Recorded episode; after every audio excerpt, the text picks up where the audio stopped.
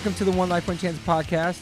I'm your host Toby Morris. I have a very special guest, my old boss, my old uh, road dog uh, f- from almost 25, 30 years ago.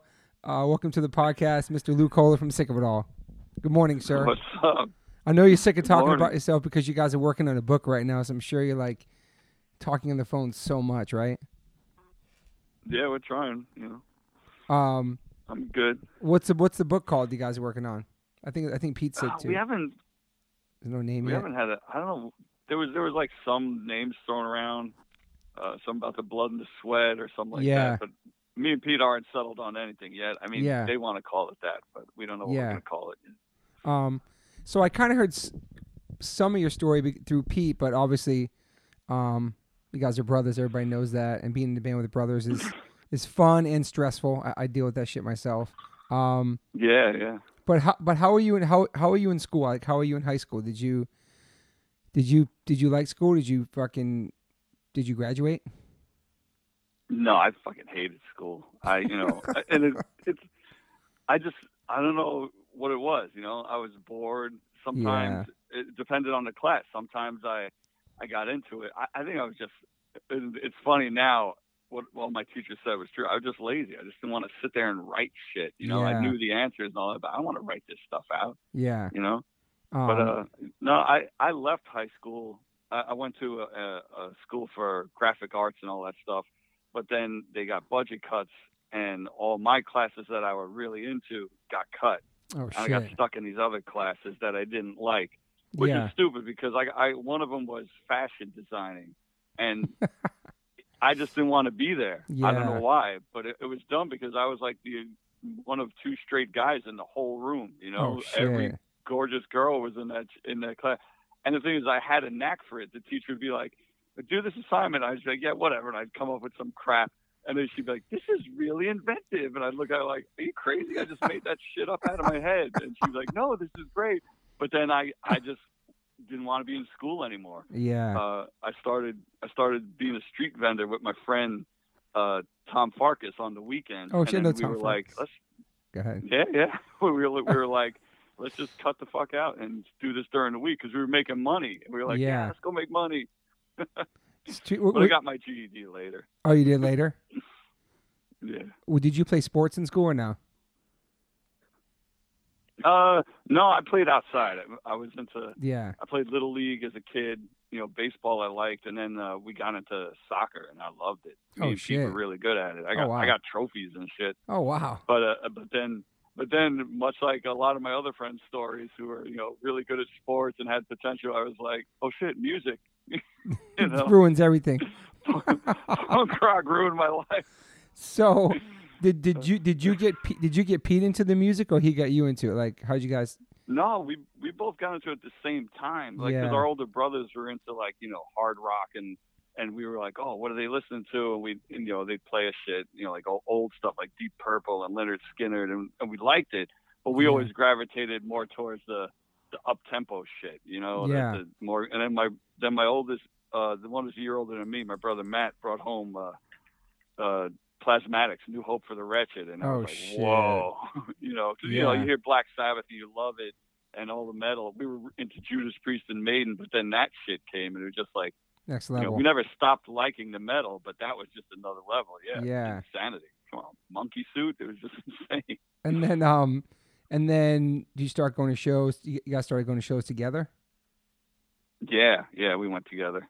You know, we went to big rock shows and all that, but then we started going to CBGBs together. When uh, we met Armand in high school, and uh, he was the one who was telling us about, you know, like, you know, New York shows. He played us like Negative Approach, and then he's like, you know, there's a New York scene, and we talked about it, and he was telling me how he went to see Negative Approach. And at that time, I, you know, everybody like everybody else, I was I started reading uh, Maximum Rock and Roll and all these other fanzines Yeah. and I got uh, uh what do you call it? Uh, I sent away for Corrosion Conformity's first album, and I became pen pals with the guitar player Woody, Oh shit. and uh, they played they played CB's, and I think it was Leeway's first matinee because they opened up the show. oh wow. So I saw them at I saw them, yeah. Uh, and then we got a flyer, and it said, uh, what do you call it? Victim in Pain, uh, uh, Agnostic Front, uh, homecoming show or something like that. You know, Oh, it was like they were returning from their Victim in Pain tour. Yeah. And that was it, man. We went to that show, and that was it. We were like, yeah, we're coming here every weekend. was it? Couldn't beat it, man. Five bucks. Oh shit! Yeah, you guys were young too, right? Yeah, yeah. We were in our late, probably late teens at that time. Yeah. Was it scary going to shows at CB's when you were that young at first, or? Well, it's funny because I remember the show Armand talked about him going to see Negative Approach, and uh, I think they were opening for Flipper. Oh and shit! I remember going down and looking across, you know, across Bowery and being like, I'm not going across there. That's scary as hell. Look at that Across the tracks. Yeah. yeah. Um. So, and then were you? What, what were you interested in doing? You said you're going to do some graphic design stuff like that. What were you doing at that time, as far as like, like what was your goals at that time? Like what you wanted to do? I never really had a plan. You know, I loved comic books, but I wasn't. I didn't. I didn't think I was good enough to draw comic books. And again, it was all due to discipline. Mm-hmm. And it's funny. I didn't. I, I like I said, I quit the uh, art and the high school of art and design, and my friends who graduated all were working jobs that had nothing to do with art. And then one day I went for this job at a uh, a, a rug factory, and uh, yeah, it's weird. It was It's in the art department, and I got it. Oh shit! We made rugs for we made rugs for we made rugs for Peter Frampton, Michael Jackson. We Holy did it for the shit. State Department. Yeah, it was crazy. Wow. What year was that in the eighties? Yeah, that was Yeah. that was right. It was like eighty, right when the band started, like Okay. around eighty six. Yeah. And then I remember in eighty eight or eighty nine, I think it was eighty nine. The Bad Brain. It was, we, it was coming up on summertime, and me and Pete had this uncle in France. You know, because my mother's French. Yeah. and he had a farm and he he calls my mom and he says like hey see if you if lou and pete want to come over. They can work with me on the farm four days a week and then friday saturday and sunday i have an apartment in paris. And he goes what else would two young men want but to be live in paris uh, on the weekends? And we were like oh shit that's awesome. And we were thinking of quitting everything to do that. And then all of a sudden they're like, "Hey, the Bad Brains want you to do a, a you know like a week and a half tour of the Midwest and West Coast. It'd be you guys, Leeway, and the Bad Brains." And I was like, "Shit, do I become a French farmer or do I?" you know, actually, there's really no no choice. You know? Holy shit! That's crazy. Yeah. You mean your brother living in Paris? It'd be so sick. That's fucking. Oh, it would have been insane. So then Would you. have Did, been fun, you know. so that was the first kind of tour for you guys. Yeah. Well, that was we did a, a short East Coast run. Yeah. we did shows on our own, but then we did an East Coast run uh, with Exodus in '88, right before the album came out. You know, and Wow. and it, it was funny. We got that by accident. Like uh, some band Annihilator was supposed to be on it, and then uh, they they couldn't do it for some reason. And at the last minute, Exodus came. They were in the a record label's office because they were on Combat. We were on Ineffective. Yeah. all under Relativity, and it was just like, hey, come in the, uh, you know, what what bands you have? We need a band. And they were like, well, sick of it all could do it. And they were like, New York hardcore. Oh, that's crazy. Let's do it. Gary Holt, who plays in Slayer now too, he he was fucking. They were great. The whole band Yeah. was great to us. You know, yeah, it was awesome. and that was a different different crowd too, for sure. Oh yeah, yeah. I feel I feel like I feel like I feel like you, I feel like you guys always have done that from from the beginning of play with different bands, not just hardcore bands. I think it's smart, you know.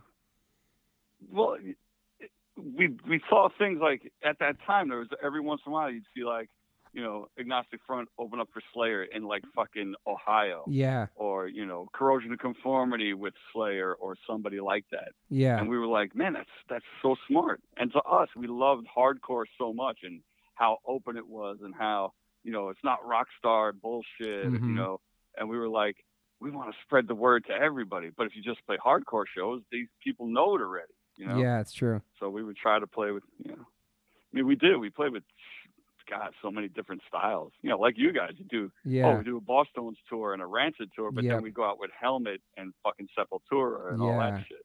so smart. I mean, the new Titans on the new Titans on the Block tour was fucking crazy. Like Sacred Reich. Sep- Sepultura, Sacred Reich, Oh. Napalm Death, Sick of It All, sharing the bus with Napalm Death. Fucking insane tour, dude. Oh, that was great.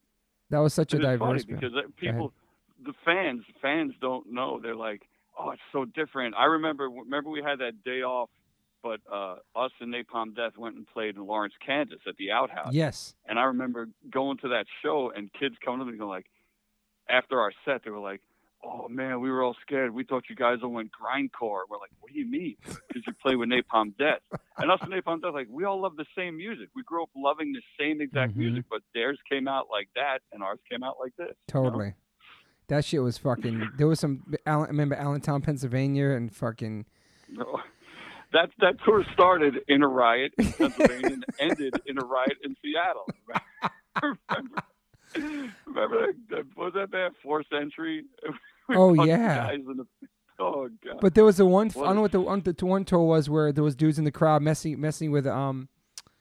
Uh, a Mexican kid, and you stopped the show and said something to him, and you we went into the crowd, and then the riot broke out. That was to- I forgot what that was. oh, Maybe that was Arizona. Yeah, that was in uh, Arizona. Yeah, that's in uh, us. It was us, Biohazard, and, Sheer and uh, Terror. Fear Factory. oh, okay, Well, Sheer Terror did most of it. but That night was uh, Fear Factory. dude. Yeah, you remember that? And the kid, I was like, hey, we didn't come here to see you beat up people. And the guy goes, yeah, yeah, we didn't come here to hear your speeches. Just play your music. And next thing I know, Pete was in the crowd was I was like, oh shit! I, we, and then we all looked at each other. Oh, we guess we're going in. Dude, it was so crazy. I saw like I saw Craig shadowboxing in the corner getting ready, and there was all and there was all kinds of shit. I remember I got punched by a girl, and then like I just it was just a crazy. Then we came outside. It was like helicopters and fucking police. It was so Oh. crazy, dude. I remember there was a line of police separating the, the, the Nazis and us, and they were yelling, shit, "Go back to New York." I was like, "What does that mean?" That was a that was I a. remember though, Go ahead. the guy who talked shit to me. I remember he had a silver swastika around his neck, and I remember punching him as hard as I could in the face, and he ducked after I hit him. He grabbed his face. Then I got hit in the side of the head, and I look, and the guy's like towering over me, and all of a sudden he gets hit in the face, and it was Craig. Oh was- shit, People hitting people left and right. It was so stupid. dude. I think I think Minus was Uh. on tour with us too. I think Minus maybe and Oh yeah, dude, yeah, that was a. that was a crazy tour, man. Oh my! Wait, do you remember this? Pete told this story, but I remembered it different. Remember, Jerry was on a table, and the bouncer was holding back a bunch of the Nazi guys, and he was on a table. And he had one of those plastic beer pitchers, Mm-hmm. and he was all scared because of the fight. And and the, the bouncer's going, "Get out of here! Get out of here!" And he's like standing behind Jerry, going, "Throw it! Throw it!" and Jerry didn't know what to do, and he throws it, and it just flies, and he doesn't hit any of the Nazis. He hits the bouncer in the head. It's like this little boink, and it fell. And the bouncer goes, "Fuck this!" And he lets all the Nazis go. Oh Uh, shit. It was fucking crazy. I don't know what other tour that was too. There where there was a guy who was like throwing beer from the ba- from the balcony at you guys while you're playing, and he's just a drunk That guy was in, uh, you guys. Yeah, that was in uh, Ohio. I forget which. You're city, right. But And then all of a sudden, out of nowhere, the balcony was low enough to yeah. the stage where he, he did he that climb up or did he run around on the outside? I feel like he came out from behind, just dragged him into the darkness, man. Yeah. And remember that? It started like he beat up everybody in that balcony, and then the bouncers came running up to us to go, "Hey, the cops are coming! You guys better get out of here." they were on our side. It was great. That was crazy too, because it was like totally suspect dudes in the crowd. It was it was a weird vibe, man. That was just yeah. Well, that was it. Was the last song, okay. and uh, I happened to be standing on the balcony, and he dumped his whole pitcher of beer on me. And That's I, I looked up like, "What the fuck?" And the next thing I know, he's like beating him up. dude. Just cra- that just was good. crazy tours back there. Even even like fucking when you guys took Korn on tour, that was crazy too. That yeah, but they were cool crazy. guys. You know, they turned out to be great guys. you know? Yeah. It, it's funny because I remember the first show we played with them. It, it was in Georgia, and, and we were all doing sound check, and they were all sitting at the bar eating, and I sat down next to them, and I was like, "Hey, what's up, guys?" And they were all kind of like, "Hey, how you doing?" Like all kind of shy. I Yeah. was like, "That's really weird," you know. Yeah. But then years later, getting to know them and talk to them, and they were telling us like, I, I said to them one day, I was like, man, the first time we met, you guys all sat at the bar, and like I said hello, and I thought, and you, you guys didn't really respond, or you kind of uh, standoffish, and they were like, you don't understand. We only had a few other tours before that where we had to open for somebody, and everybody were assholes to us. And I was like, really? And they told stories about all these bands, you know, that were just dicks to them because they were your your sound check's over or you don't get a sound check today and this and that. Damn. And like, you know. and then they fucking blew the fuck But up. yeah, It's crazy. Yeah, but they were cool. They they were funny because we did that '97 Warp Tour, and I remember playing in uh, in Philly, Mm-hmm. and we're playing our set, and we're having a great set, and I look on the side of the stage, and these two dudes with dreads like bopping around, and I'm like, oh, these Warp Tour dirt asses checking us out. and then we walk off the stage, and it's fucking the guitar players, that guy Head and Munky. oh And yeah. I'm like, oh shit, what are you doing here? And they were like, I go, you're on Lollapalooza. And they were like, yeah, we had the day off, and we said we're going to see Sick of It All. I was like, oh my god. oh, that's fucking fucking cool awesome, shit. man. Yeah, That's amazing. Um, yeah. so- we ran into them years years later, and they were like, uh, you know, we hung out, we, we said hello to him, and then uh, that guy Munky looks at us. He goes, yep. You're just like us, man. We're all fucking lifers. He goes, "What else are we gonna do?" You know. yeah, man. so I'm not gonna. What am I be a mailman? so speaking of that, when did you realize that Sick All was like it was going really obviously you guys are doing really well, then building and building and, and getting bigger, and you realize it was like, holy shit, we could actually do this for like a career. Was there a moment or no? It was weird. It was like I didn't think that you know there was glimpses where you thought, "Wow, we're gonna break really big," just like Yeah. nu metal did. It was around the same time. It was like the mid '90s, Yeah. you know. But we never hit where we were like, "Oh, you're a fucking household name." We got really huge in Europe, and we're kind Yeah. of like that, where Yeah. generations still know us, but you know, it's not like a Korn or something like that. Mm-hmm. But uh, around '97, I was like, "Holy shit, we made no! I don't have to work a day job right now." you Yeah. know? and it, which wasn't bad. You know? Yeah. So, so it's it's like I still have that aspiration to try, and it's it's really kind of dumb to still believe in that because you're such an we're such an older band Mhm. and young you you know the deal younger younger generations might know your name and they might hear the stories about how even their their favorite band will tell them you have to see like you know oh go see fucking Madball because they are Mhm. they are the reason we're a band those kids 90% of them could give a shit Yeah. no matter how good Madball is or you are Yeah. or sick of it all is those kids are like yeah but they're old men you know Yeah, it's true. but I still have that kind of asterisk. I think it balances the band out. You have like Armand, who's rooted in complete like we just have to stay the course, and then there's more like me and Pete who still kind of want to let's keep reaching, you know. Mhm. And I think it helps because it, it still pushes you forward, both aspects of it, you know. Yeah, totally. What what was the last job you worked? Do you remember? Uh, I think it was the the mailroom job that we. We the had. concrete marketing? Yeah, I think that was it. I Oh. would go back and forth. Like every once in a while, I'd go back and work for them. But oh, you did? Was, Yeah. yeah. It must have been, yeah. Nice.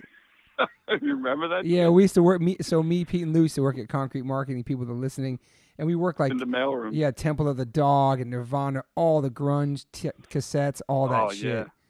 And then um, I think we sometimes you throw them out the window and say they were smash hit on Broadway, and we throw them on Broadway or something. it was crazy. Yeah, remember they would when when the when whatever whatever record we were working.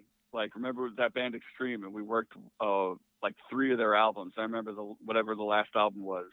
When when the it finished their when their contract was up with with our marketing company, the boss would go destroy all this material because if they sent it back to the label, the label would be like, you didn't send this out oh, to everybody. Shit, you're right. So we'd have to smash records and CDs and tapes, and there was time you and Pete were throwing, you were, throwing extreme cassettes all over Broadway. It would look like a ticker tape parade. I just remember the boss coming to me. I came into work one day, and he's like, "Hey Lou, not you know, not Kevin, not none of our managers, Kevin, but that's the right, big boss. What was his name? Bob, whatever." hmm he came and he goes, Hey Lou, I'm walking to work today. I see fucking tape all over the street and then I find a, an extreme a broken extreme cassette. I go, Ah, I must have fell out of the garbage. So we're throwing them out the He goes, "You window. gotta he goes, You gotta destroy them better. Like, yeah, yeah, okay. Did you work at Roadrunner too? out the window. They were hanging from the the lamppost. Oh the my tape. god, dude. Uh, Did you work at? Did you work at Roadrunner too? No, you didn't do that, right? no, that was you and Pete. Yeah. You know, and then I would do like uh I remember you guys did some demolition work, and I would do stuff in Queens with my brothers. I worked Yeah. their their uh, construction jobs. You know, Yeah, we helped build the that sa- was all in between. help help build the sound factory. Me, Pete, Ezek, and Sick of It All. We working with asbestos Yeah. and Oh my god, dude, it was so crazy. Like clocked us out. Somebody clocked us out. And said, "Yo, we quit," and we, we had no choice, and we quit that day. I forgot what happened. It was fucking. It was so crazy. but I remember the stories that Pete would tell me. It's like, you guys have to go like, all right, you guys got to sweep up this whole floor, and you would you take brand new brooms, and you would break the handles, and you go, oh, we got no we got no brooms, and then the, the foreman would tape them together right here. And then we had these busted ass brooms we had to try to sweep up shit with. Uh, Oh fuck, man. nobody wanted to. You know? No. So, and then then obviously like, what are some other tours they did? Well, I mean, the Europe tour was sick. Uh, H2O Civ, um, sick all tour for like six weeks. That was crazy, man. That was. That was yeah, it was a long tour, but it was so much fun. it really was, man. Like, it, it, it, it, go ahead. we, we did a couple of well, we did that one big show with Madball Agnostic Front in Berlin. That's right. That was a great one. Vinnie Stigma made fun of uh, all the guys in Civ for bleaching their hair. he was he's like, "What is it? When did hardcore go to the beauty parlor?" And we used to have crazy fights on the bus, like pillow fights, just all kinds of shit. And then like, oh my! No, remember the first tour we took uh, Snapcase on? That's right. Europe? that's right. And then, and you would remember you would get you would challenge everybody in the bus to fight. The whole you, you beat up all the Snapcase. Not you know Yeah, yeah, uh, for the listeners, not like yeah. tough guy fight. It was just Yeah. fun, hilarious. And then you would call Craig out. You, know, I'm calling Craig out because he sold out straight edge. Oh shit. Uh, Do you remember? Um, um, shit. We always remember how we used to always use the phones in the offices because we had no cell phones and we run up these phone bills long distance. Dude. oh yeah, oh yeah. I remember finding uh like that club, the Melkweg, uh, finding the uh, in Amsterdam, and we found the side office that was unlocked, and we all just get on the phone and call everybody. And, and even if you, you call home, you talk to your parents or- your girlfriend or whatever. Yeah. He was like, "Hey, let's call so and so." And then like MAD get like hit us up. Oh, we got a phone bill from fucking Chemnitz or whatever the fuck you play that. yeah, and we're like, "No, it wasn't us." They were like, "It was the day you were there." I was like, "No, it wasn't." And then how about uh Pete was calling me the berserker because I guess that one day I forgot what it was. I guess TS and those. I, I feel like oh wait, wait, wait. I know what you're talking about. We were in Lisbon, Portugal, in the gymnasium. and uh, yeah, the, the above the club, the backstage was a gymnasium. and Yeah. we were all just hanging out it, and, and Charlie and and uh, and Sammy from Civ were giving you crap, like Yeah. messing around with you, messing around with you, all day. and they kept like whatever, just bugging you, and then you you were like. Child, you came walking out from somewhere, I guess the bathroom, in just your sneakers, and you said, "You guys want to go? Come on!" And they remember them running and screaming. Yeah, I think I rubbed shit All on myself is- too. That's right. You said you said you want a piece of this. You were naked, and they laughed, and then you shit in your hand and rubbed it on your chest. And that's I remember Sid and me, Sid and me gagging, and just like I, I lay, I sat back. Oh God, please don't come at me. I think I chased Sammy and those guys around like in their Fred Perrys. Oh yeah, they were running and screaming for their lives. That was. Yeah, Oh, we used to do stupid shit. Dude, the fucking the ropes everywhere and fucking dude. Oh my God! You tell people about the ropes, huh? That's a, Yeah, I mean the Pete. best Ta- thing. Well, Go ahead. like- to, me one of my favorite remember we were uh i think it was long island but we were with it was that that biohazard sheer terror tour Yeah. and remember paul standing in the hall you know paul from sheer terror he's tough. Yeah. he's not like a, a bragging tough guy. He's just a, a hard man. He grew Totally. up hard blah blah blah.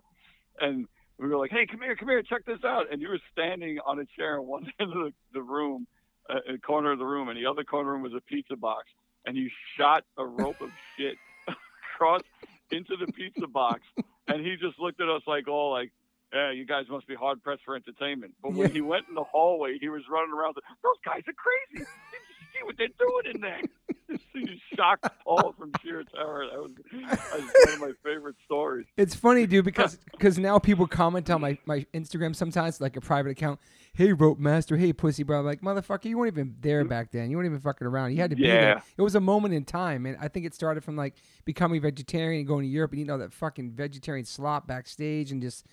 I just remember. I remember, I remember Armand. Armand. Armand was so obsessed with it. He loved watching it and like, you're gonna rope? You're gonna rope today? You're gonna rope today? And just follow me around to see. No, I'm gonna take a normal shit. Leave me alone. Oh my god, dude.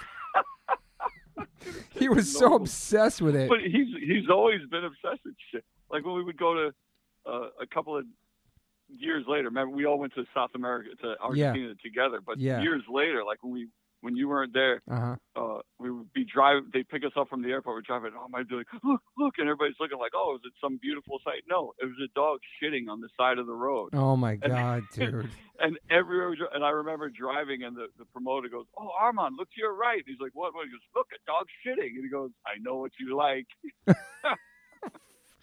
He's crazy. Uh, Oh, you remember? Um, remember the Manchester shit too? The Manchester riot. That was nuts. With the bootleggers. Oh, yeah, that was that was on that Civ. Yeah, the tour with you guys in Civ. The bootleggers, Oh, because uh, in Berlin, the boot the English bootleggers. That's when Sick of It All was, you know, huge in Yeah. Europe. We were on MTV, all that crap. yeah. so they had actual bootleggers, and it's just something that you deal with. But MAD went to be tough, and they uh, they all went out there and they roughed up the bootleggers. They stole their uh, their shirts, Damn. which you know rightfully so. It's they made them, yeah. and then uh, the guy said, "Yeah, we'll see you in Manchester." Of course, Mark wasn't in Manchester, just us. Mm. remember, we were all backstage, and we saw a group of the guys go, "What are those guys doing towards the bus?" And they tried to throw a beer keg through the bus window Yes, I remember that. of a double decker bus. They're idiots. And they wrote, and Man- wrote out. Manchester Mafia on the side of the bus or something, or Yeah. that was Our fucking- favorite part of that is all of us running down and remember TS, our roadie, the the other roadie. Yeah, Do you remember TS? yeah, yeah, he yeah. grabbed a big iron pole and he runs out and it's like, we're like we ran out to fight these guys and here comes this couple walking down the street and he goes, Is this the guy? And he hits the guy with his girlfriend with a pipe in the arm. Oh, And I go, What are you crazy? That's he goes, Oh, sorry and he runs at somebody else. Oh, some Yeah, random this person. is gonna turn out dude. good. What about Total innocent bystander. what about on tour? I remember me.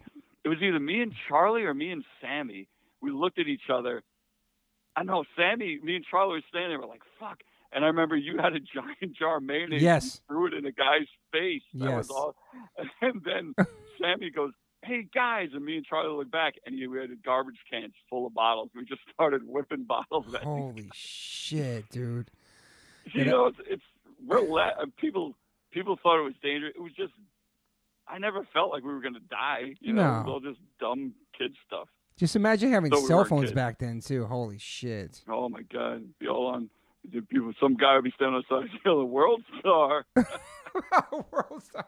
You know another. You know what I wish I wish we had cameras for is when we were on tour on the New Titans tour, and Ek bleached his hair, and then he decided to go into Oh a chlorine pool.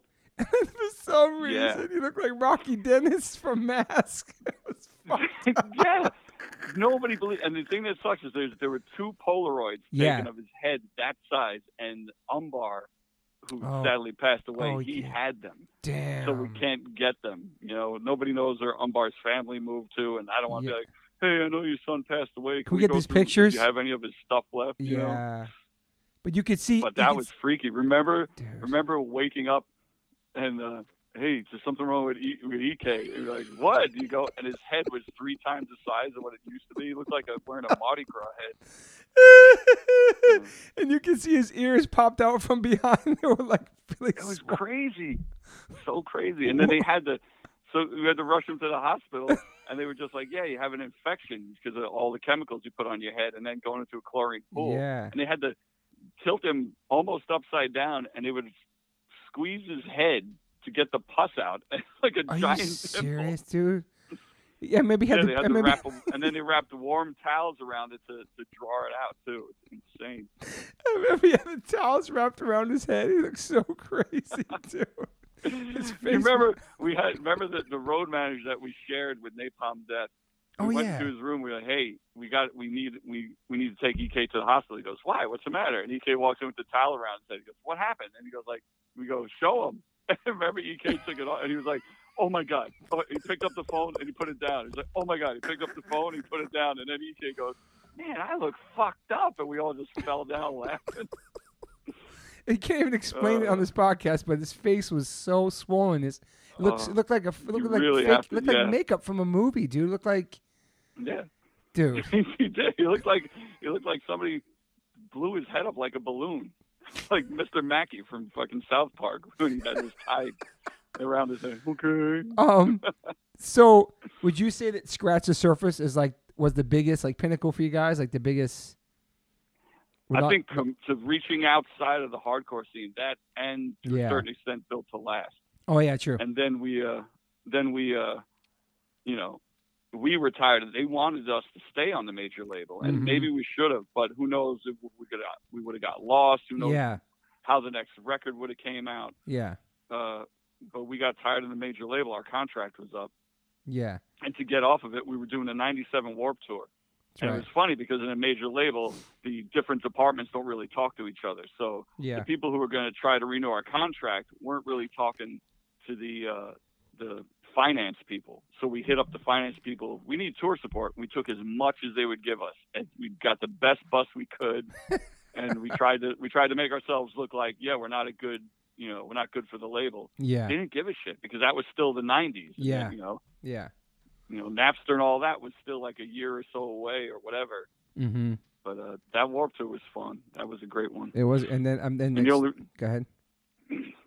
no, I was gonna say the only reason we got it though was because uh, Helmet was supposed to be on it. They had they had agreed Okay. to it, but then but then Page got uh, convinced by uh, the guy from Jesus Lizard was like, "What are you gonna do? Play to teenage skaters? That's what you're gonna play to?" Like he played up to Page's artsy side.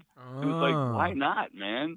So they Oh. Pulled out of the tour, and then we, luckily Steve Martin, our manager, was hanging out with Kevin Lyman. He goes like, you know, because he Steve did press for Helmet and for the Warped Tour, and they were talking. He goes like, why don't you just put Sick of It All on again? And he was like, yeah, okay.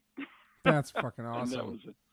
He didn't want to have us on there because uh, on the first Warped Tour, Pete beat up that Nazi guy, and then uh, Warped Tour got sued. We got sued. Was that in Philly? Sued. Yeah, yeah.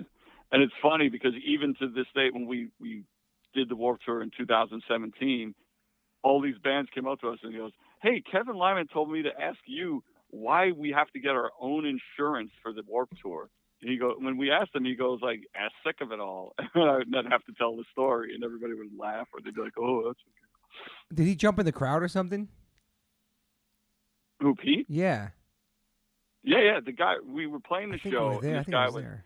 he was standing on the on the the edge of the pit, just clocking kids. Like bang. Mhm. he was huge. He was a big dude. Yeah.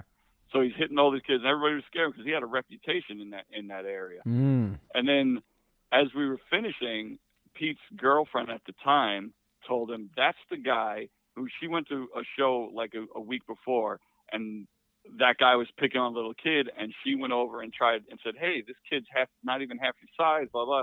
And he was like, "Get out of here!" and shoved her. And then somebody grabbed him and go, "Yo, that's the guy from Sick of It All's girlfriend." And he apologized to her, and she went, "No, that's not going to cut it."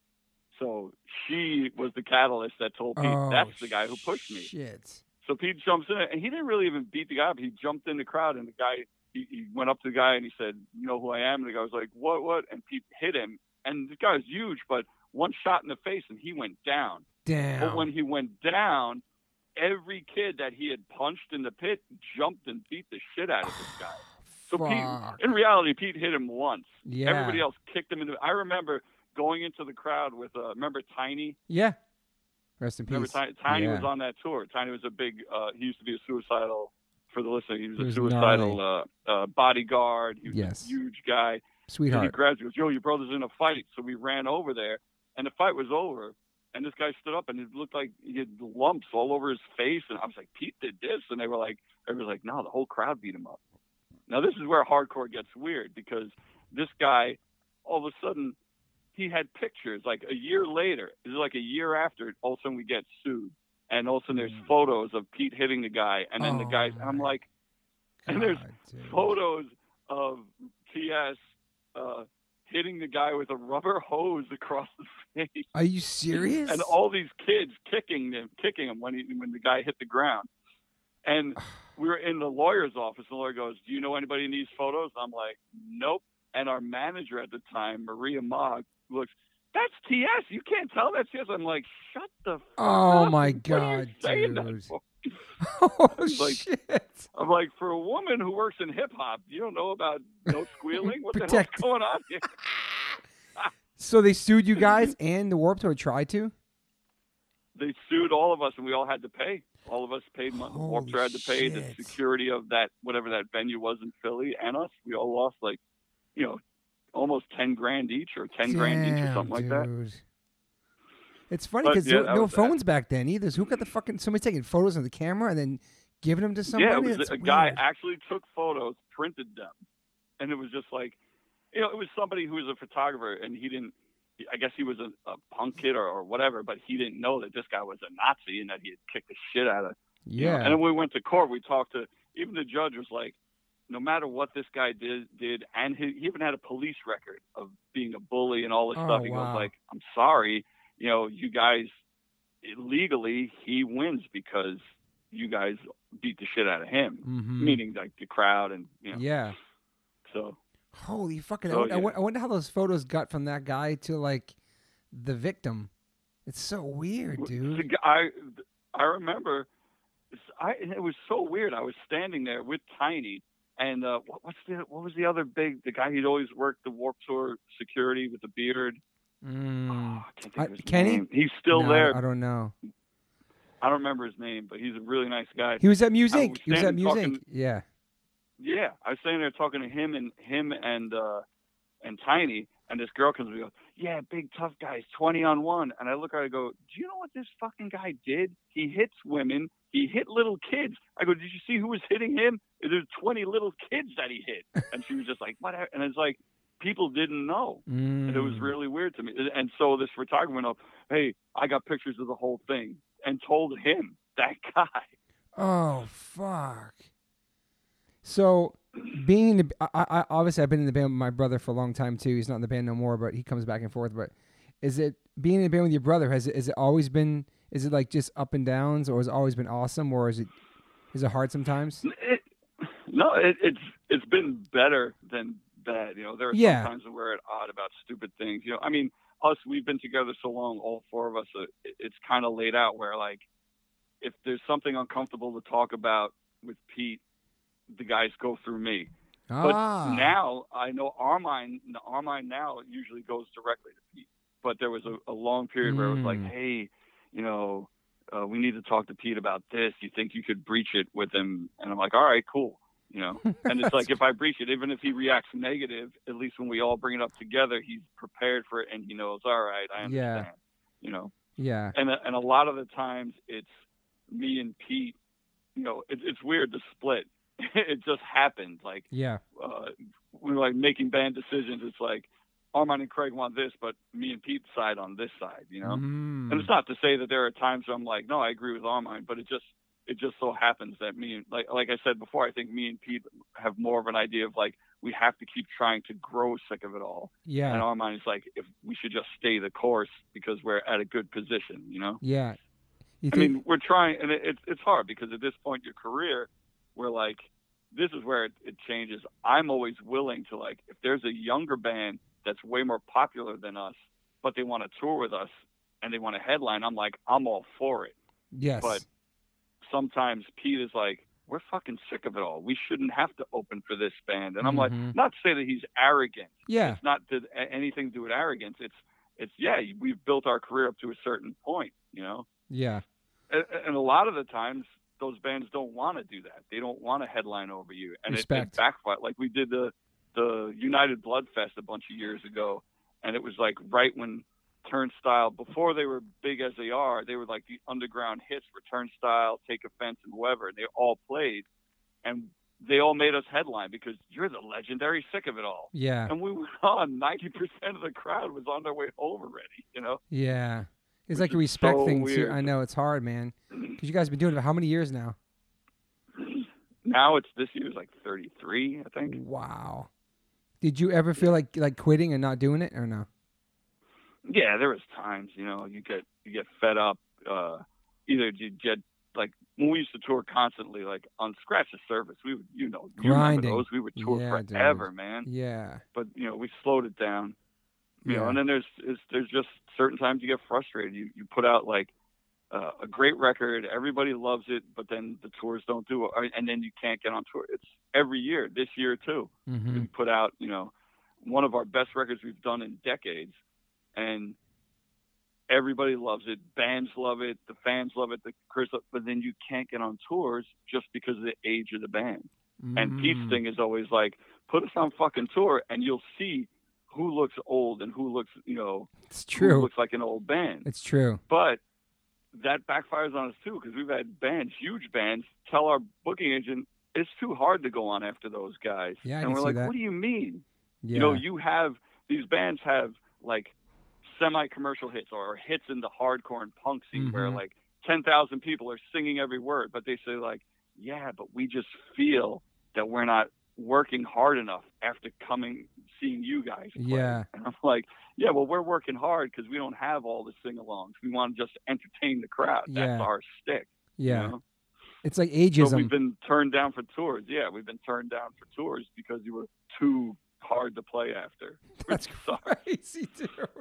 So you could be shitty live, then you can get tours. It's crazy. Yeah, we would we would say stuff like we joke around, like tell them we'll, tell them we'll play shitty. You know, tell them we'll put on a half-ass show. I mean, there's one there's one thing that is 100% true about Sick Balls. Every time I see you guys play, it's always 110%. Even even at this age, like the way you guys move on stage is Yeah. everything.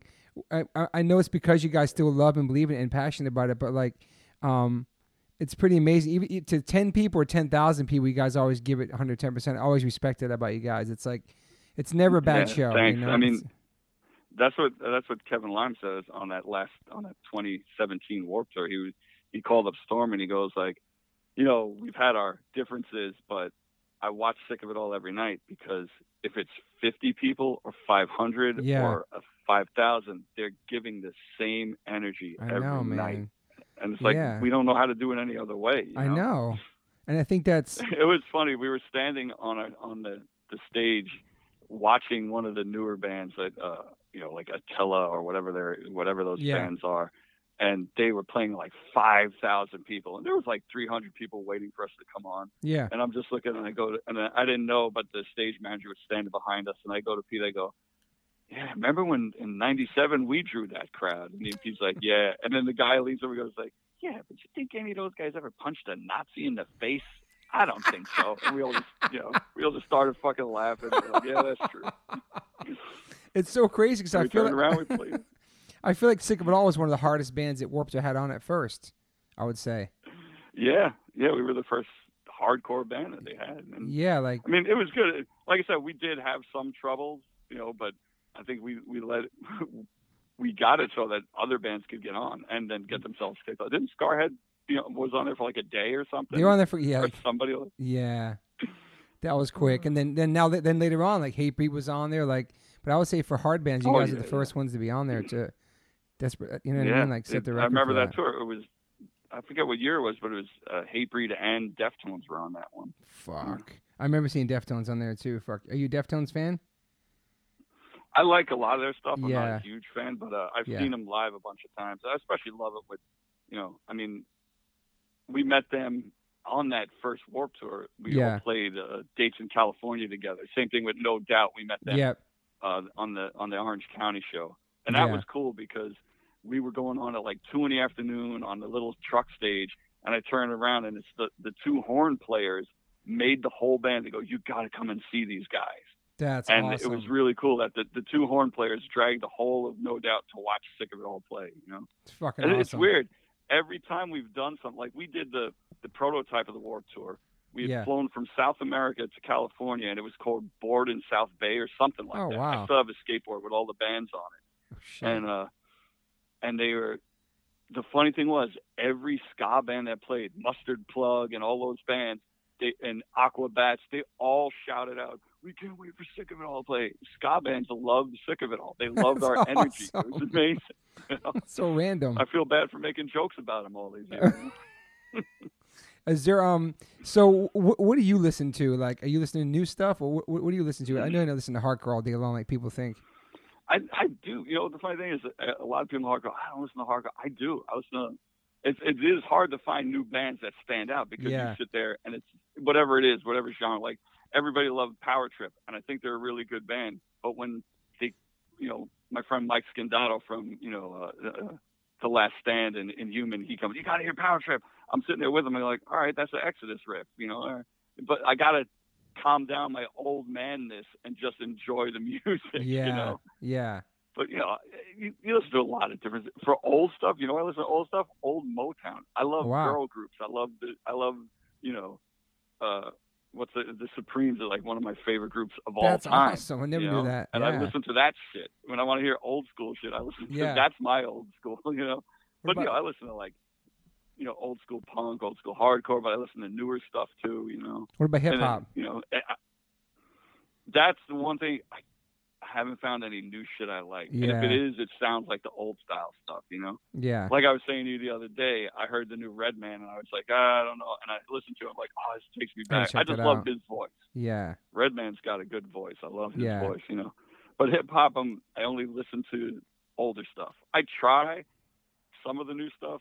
And I'm not saying there aren't good songs out there, but sometimes I just don't get it. Like, Yeah. I don't get the whole Drake thing. I don't get a lot of stuff. You know, Yeah.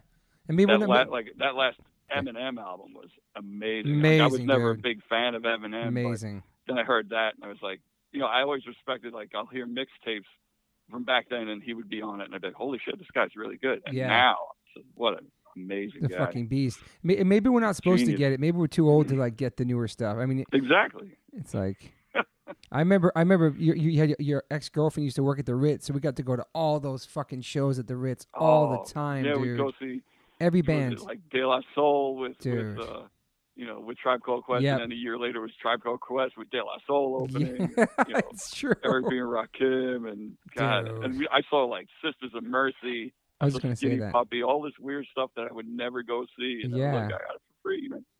I think BJ worked the coat check too. Marky Mark and the Funky yeah, we did. right? Yes, we did. I got ticket stubs for that shit too. It was such a crazy time, man. All that shit. Remember, remember we were sitting in that audience. We were in the VIP section, and it was like being in a jet engine because all the little girls were screaming so loud. from Marky Mark. Yeah, and when he dropped his pants and he did his, his Calvin Klein underwear dance, I was like, "Oh my god!" It, my ears were bleeding. It was it was worse than any Manowar show I've ever seen. We saw we saw so many shit. Were you at CB's when we, when I met Madonna? I don't know if you were there. That was that was like a Cypress Hill. yeah, I was outside. That was at the Boo-Yaa Tribe thing, Yeah, right? dude. It was night before Lollapalooza got rained out in New York. That was crazy. And then Madonna. were you there with the Madonna at the Rancid show? Uh, I was upstairs. Yeah, me and Pete were there. That was crazy. Went down and Yeah, yeah, that was weird shit. It's such a weird time for ever music too. Did you read the, Did you read that book uh, about no, Garden? but Pete told me about it. He told me what the whole guy, story's guy's Got the wrong. story all wrong. I He- He made the whole Madonna story backwards. It's so weird. I'm gonna talk about. I'm gonna do a whole Madonna episode, but I'm gonna talk about what really happened because yeah, it wasn't even like that. We shook her hand. It was totally chill. Nobody Yeah. was fanboying out. And that's the thing. The guy in the book, the guy is saying like, yeah, all these tough New York guys, DMS guys. First of all, we weren't DMS. No. You know, we knew those guys. Yes. And and I wasn't there. I was upstairs Yeah. in the VIP section. I didn't go downstairs. And he said like, oh, they all looked at the ground and couldn't look Madonna in the eye. She didn't she say hello to you guys? And she said to Pete, oh, I love your album because she because she was looking at bands and she looked at Sick of It All's Scratch the Surface because we were on the major, you know. Yeah, Freddie DeMann was talking to her. In the end, when I shook her hand, she goes, I, I, I remember you. And then she turned my arm and showed Freddie DeMann my Madonna tattoo because I met her at CB's. Like, how can she not forget a bunch Yeah. of tattooed freaks meeting her at CBGB's? I mean, it was fucking awesome. Then I ended up being the Madonna coffee. I got to be in the Madonna coffee table book after I got hit up by one of her people and they did my whole story about meeting her at CB's. It's pretty cool. But um, That's awesome. yeah, and then dude, then the House of Pain shit that was awesome. Like the remix, like that was good times Oh, back yeah. then. Fuck, That was another thing. That was ahead of its time. Yeah, just hanging out with those guys. They just wanted to meet all hardcore guys. Cause yeah. no matter what anybody says, those guys saw a picture of Agnostic Front or the Cro-Mags. It's like, yo, this is how we have to look. And then they looked into it and they saw the whole scene like that, you know? Yeah, I think they love they Because, I mean, look at Everlast when he, I'm not taking anything away from their skills, but look at Everlast when he first came out on Ice T's label and then what House of Pain became, you know? yeah. It was the, the look I'm talking about. They look like hardcore guys. They had flight jackets and shaved heads and tattoos. Yeah, know? I thought they were from New York But originally that they too. were cool yeah, as shit, you know? awesome dudes, man. That But was a lot of a, a lot of people don't understand that you know uh, especially New York hip hop, it was such like a they grew up together, hardcore and hip hop. That's why it was like so easy for us to ask KRS One to do something, you know. Yeah. And it was it was great. That guy, he's one of the coolest guys I've ever met. Yeah, that was that was a game changer. we Yeah, go ahead. yeah, when we when we did our 25th year anniversary album and we re re-recorded all the songs Yep. the way we wanted them to sound. We did clobbering time. We said, well, we got to get KRS One, and we called him up, and when we finally got a hold of him, we talked. Hey, we want to. He's like, of course, of course, I'm going to do it. We're like, all right, what do you want? And he didn't even talk to his management team. He goes, send me three triple XL T-shirts. And then he did the intro, Wow. and then he did a freestyle over clobbering time to boot. And he said, "Here, just use everything. Holy Didn't ask for money. shit. Didn't ask for royalties. So such a nice guy. That's know? amazing, dude. How how'd you Yeah, how'd you a cool connect with guy. how'd you connect with them back then? Like how that connect happened? that was uh, my oldest brother's girlfriend was working in a studio. As, you know, like uh, she was a receptionist and did all. She was a singer, so she Yeah. worked in the studio and she got free studio time. And she came home from work one day and she goes, "I go, hey, who's who's in your studio?" And she goes, "Oh, you wouldn't know. His name's uh, KRS One." I go, "Oh, Boogie Down Productions." She goes, "You know KRS One?" And I go, "Yeah." And I show her my philosophy cassette. You know, so I didn't Yeah. And she's like, "Oh, okay." And the next day she went and told him like, "Yeah, my my boyfriend's younger brothers are in a hardcore punk band and they love your music." And he was like, "No way, I got to meet these kids." So she calls and says, "Hey, he wants you to come to the studio one night." He was working on his then wife Miss Melody's solo album Holy shit. and we went down and we just talked to him and you know he was like we just started talking about stuff and we were talking about different things like samples and i was like yeah. we talked about the the the eric B. and rakim uh seven minutes of madness remix and he was like yeah i love when they have the indian indian girl singing in the Yeah. background that was cool and then then armand goes hey would you do an intro no one of us said could you do an intro on our record i don't remember who said it and he goes sure what do you want me to say and we was like, yeah, you know, sick of it all, KRS One. And so he did it. And then Armand goes, he goes, how's that? And I was like, that's great. And Armand goes, could you say Blastmaster? And he goes, oh, you want the old school shit. and he went, he said, you know, it all, Blastmaster KRS One. And it just hit, you know, the Spreading the rest hardcore reality. Yeah, dude. Oh, So amazing. No, n- nobody like that was insane for that to happen way back then. You know what I mean? Back then, no hip hop was, Yeah. was hardcore like that. yeah. I mean, was there Public I Enemy mean, Anthrax song it's, out it's then like or that no? house. What? Was Anthrax Public Enemy shit out back then or no? I'm not sure. Bring the noise. I'm not even sure either, man. I don't know. I'd have to check. It, might have been, but uh, I don't. I don't know. But, but uh, like like with that House of Pain thing, when we asked them to do the remix, and they said they, DJ Lethal goes, "I'll do it for free," and he did it for free. But of course, the management was like, "Oh, well, we have these studio costs," and it was like I think they wanted five grand, Oh, and so we brought it. We brought it to our label, and the label's like, "Nobody's gonna care about this rock rap shit." That was their answer.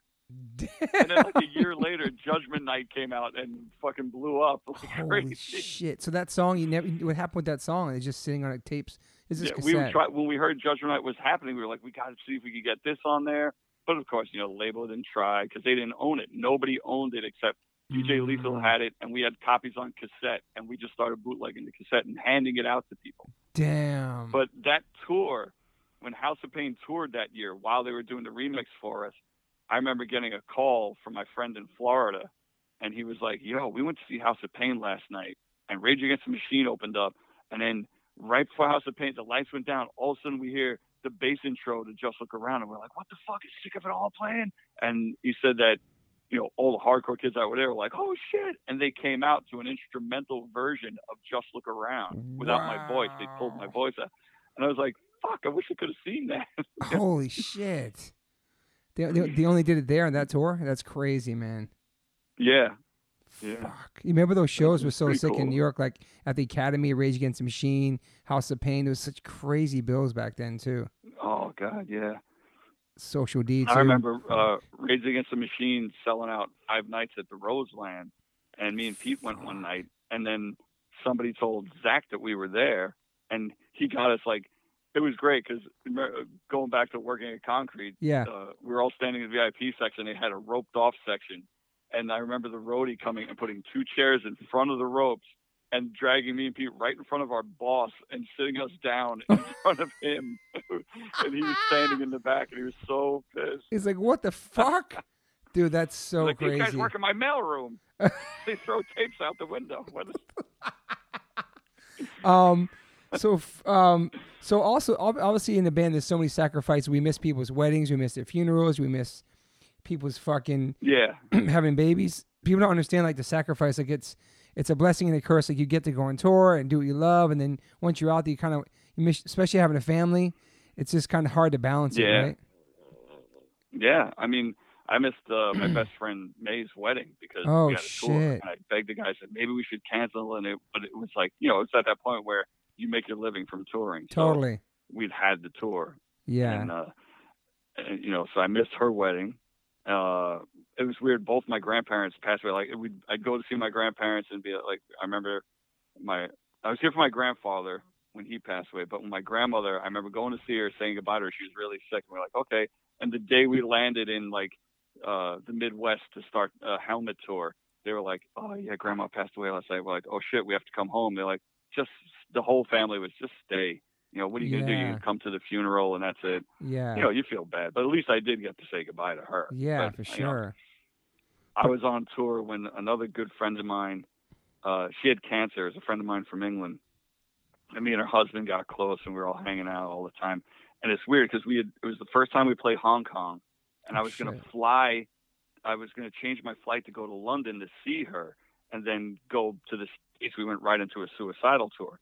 But I was like, "Ah, I want to go home and see my family, you know. And I called her husband, and he was like, Yeah, she's she's okay. You know, she gets weaker every day, but go. Uh, you have a suicidal tour right away. Just go see your family, and then yeah. afterwards fly fly to England.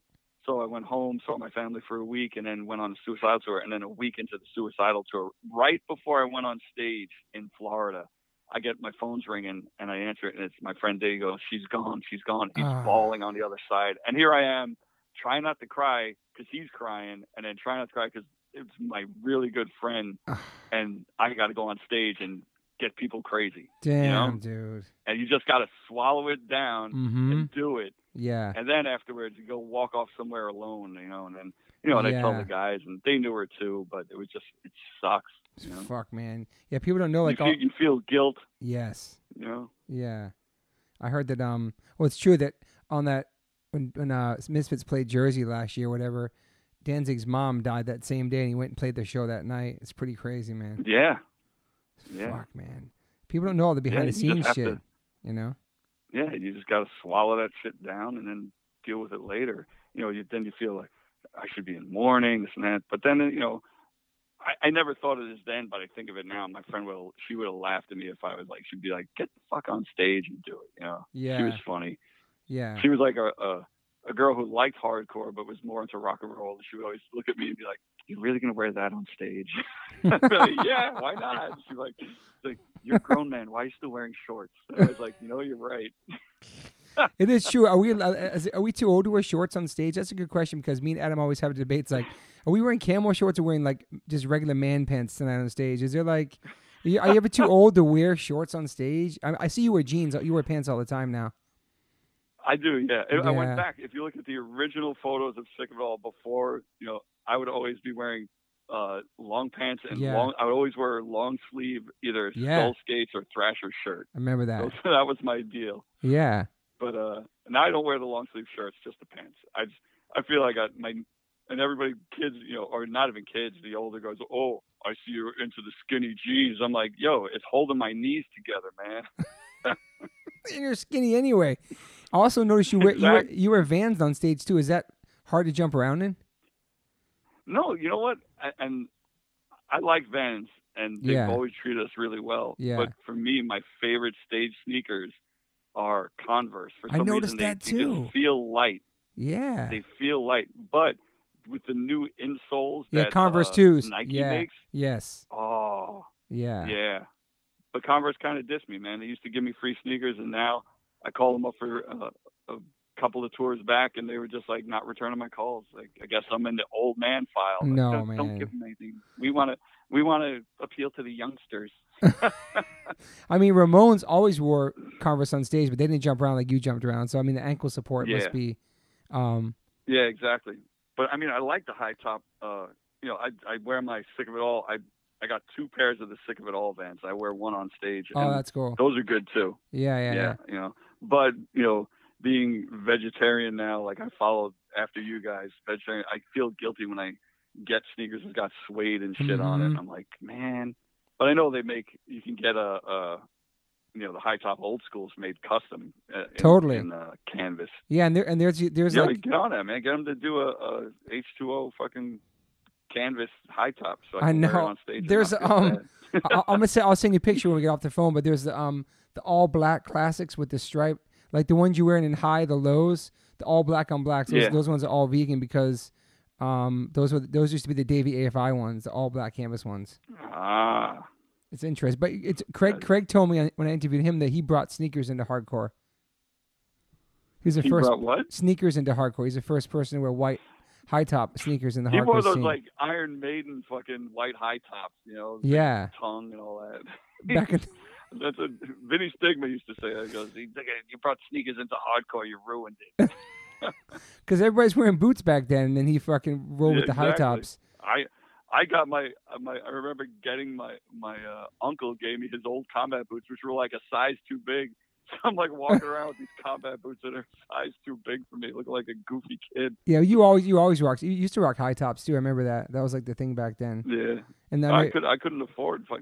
But then you know you started getting to like oh we jump around a lot I need support so we all wear Nikes and this and Yeah. that you know youth of yeah. today rocking those But Jordan ones. good. Yeah, yeah it's crazy because a lot. I think a lot of hip hop hip hop fashion came into the hardcore scene too a little bit. You know, back exactly then. yeah it kind of it was like a trade off you know it was like oh they all started wearing flight jackets, and then the weird thing is is a lot of people credit uh hip hop for the explosion of Carhartt which it did in the videos but Mm, hardcore people were wearing work Dude. clothes like Dickies and hardcore uh Carhartt ben for years. Davis, all And, that uh, shit. Yeah, man. yeah Ben Davis on the West Coast and here it was Carhartt We used to go to Dave's Army Uh, Navy I on an Third Street. Go ahead.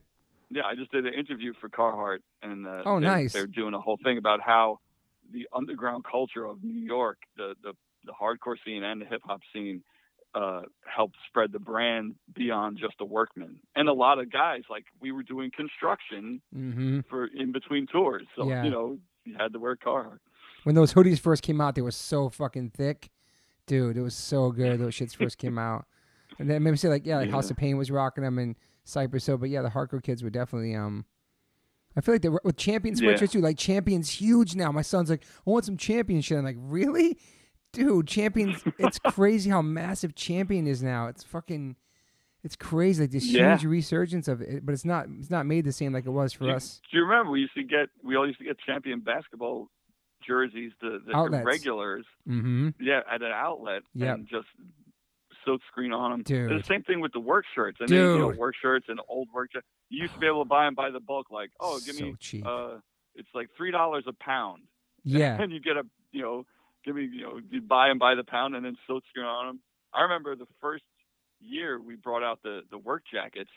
And it said like "sick of it all, built to last" on it, or Yeah, I remember something. those. That was at that Warped Tour, Yeah. and kids were like, "How much are your jackets?" And we were like, 20 bucks," because it cost us a dollar for the jacket, so and then like two bucks to screen it.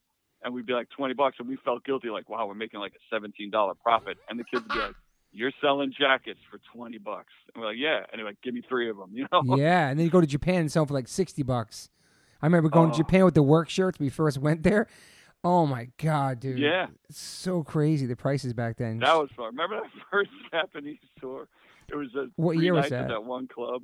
oh yeah, God, 92. Everything happened in 92. Liquid It was the Room. First year. I know what it tour. was. Yeah, that's right. Uh, Club Antiknock. that's right. it was a remember we had to go downstairs that was and we walked from the hotel to the club and back That was they're you going to thing you would just scream at random people on the street Oh, that's right.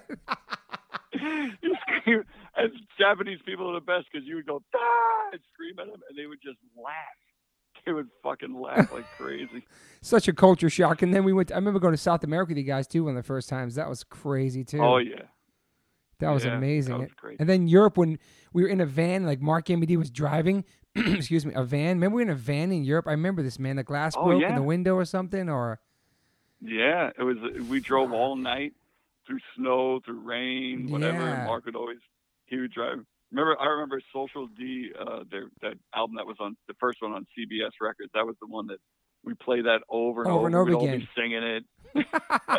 See, that's a good time. That was a great time. great time. Was that was that from Between Heaven and Hell? Was that that one? I don't know which one that was. It was the one before Heaven. Between Oh, Heaven yeah. and Hell, uh, the, just self-titled. But you remember we played some show? I, I don't remember which East German city. We played some youth center, and it was a great show. And the people were like, "Oh, you stay at our apartment." And we all walked in. They had this beautiful apartment. It was really nice and warm because it was dead of winter. Yeah. And we're like, "Oh, this is awesome. Where do we sleep?" And they opened this door, and it was like you went through a dimension, and it was just it looked like an abandoned building. There was.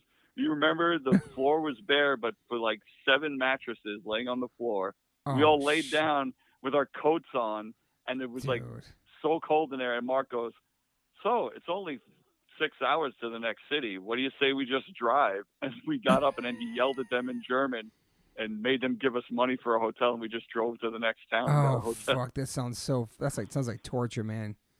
Yeah, people Yeah, think it it's all like shit. people think it's all glamorous touring, and it's like it's not, man. It's so fun, but those Yeah. those twenty three hours leading up to the one hour we get to play can be so fucking brutal. Yeah. Trying to eat and sleep, Yeah, dude. exactly. Back then, especially. Yeah, you know, now you're you got to take care of yourself, and you know, some guys never.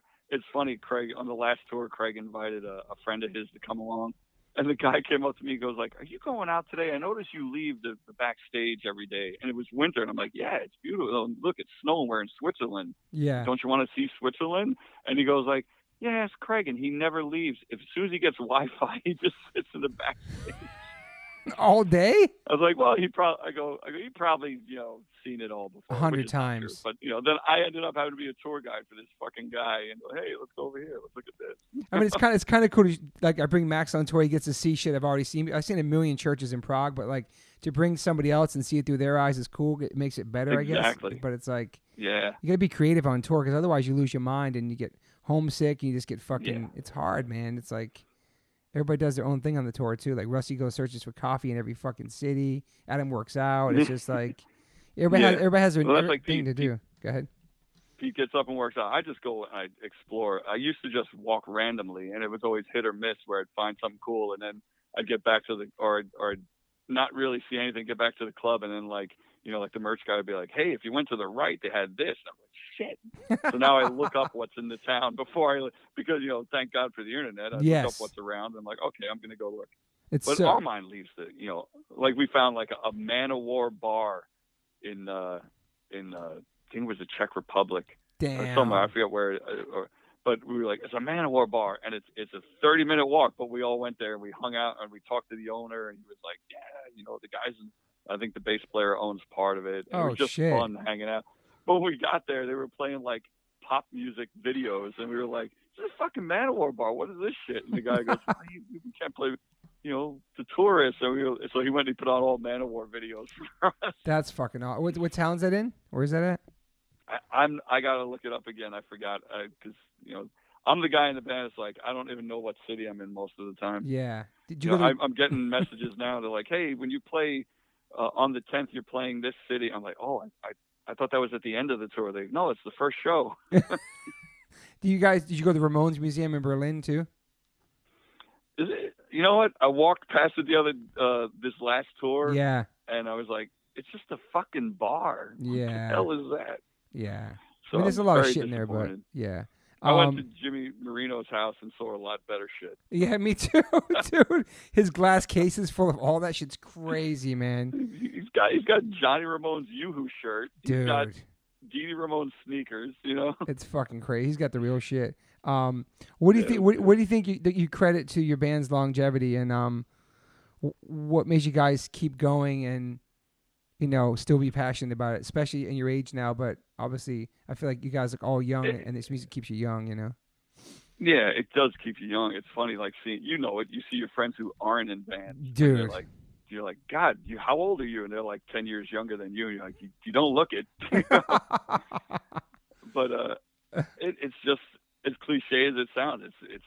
I love this. I don't want to do anything else. I know. you know and we've built our lives around it so that at this point to change would be really hard. But it's still, it's like, it's like, yeah, for all the the 23 hours of bullshit, Yep. it's still the greatest when you get up there and you make people smile. We like on this last tour, uh, the the persistence tour we did. Yeah. There were some nights in like even in our biggest countries like Germany, because there's like you know seven bands on that freaking tour, and we're the Yeah. headliner.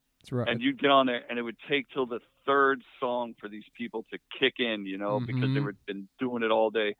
So we're playing London, and we're like, oh, it's the last show of the tour. Uh, I hope it doesn't suck, you know. Yeah. London's a, a weird town. We've always had great shows there, but you always get warned. Yeah, you know London. It's Totally. like New York. They could be. They could be. We fucking the lights went down and the place started cheering like it was you know a rock show. awesome. And you came out and we saw. It was great to see all these people that we've seen through our whole career, like right Yeah. up front, and then you see these young kids going wild, and we're like, "There's young kids here. This is amazing."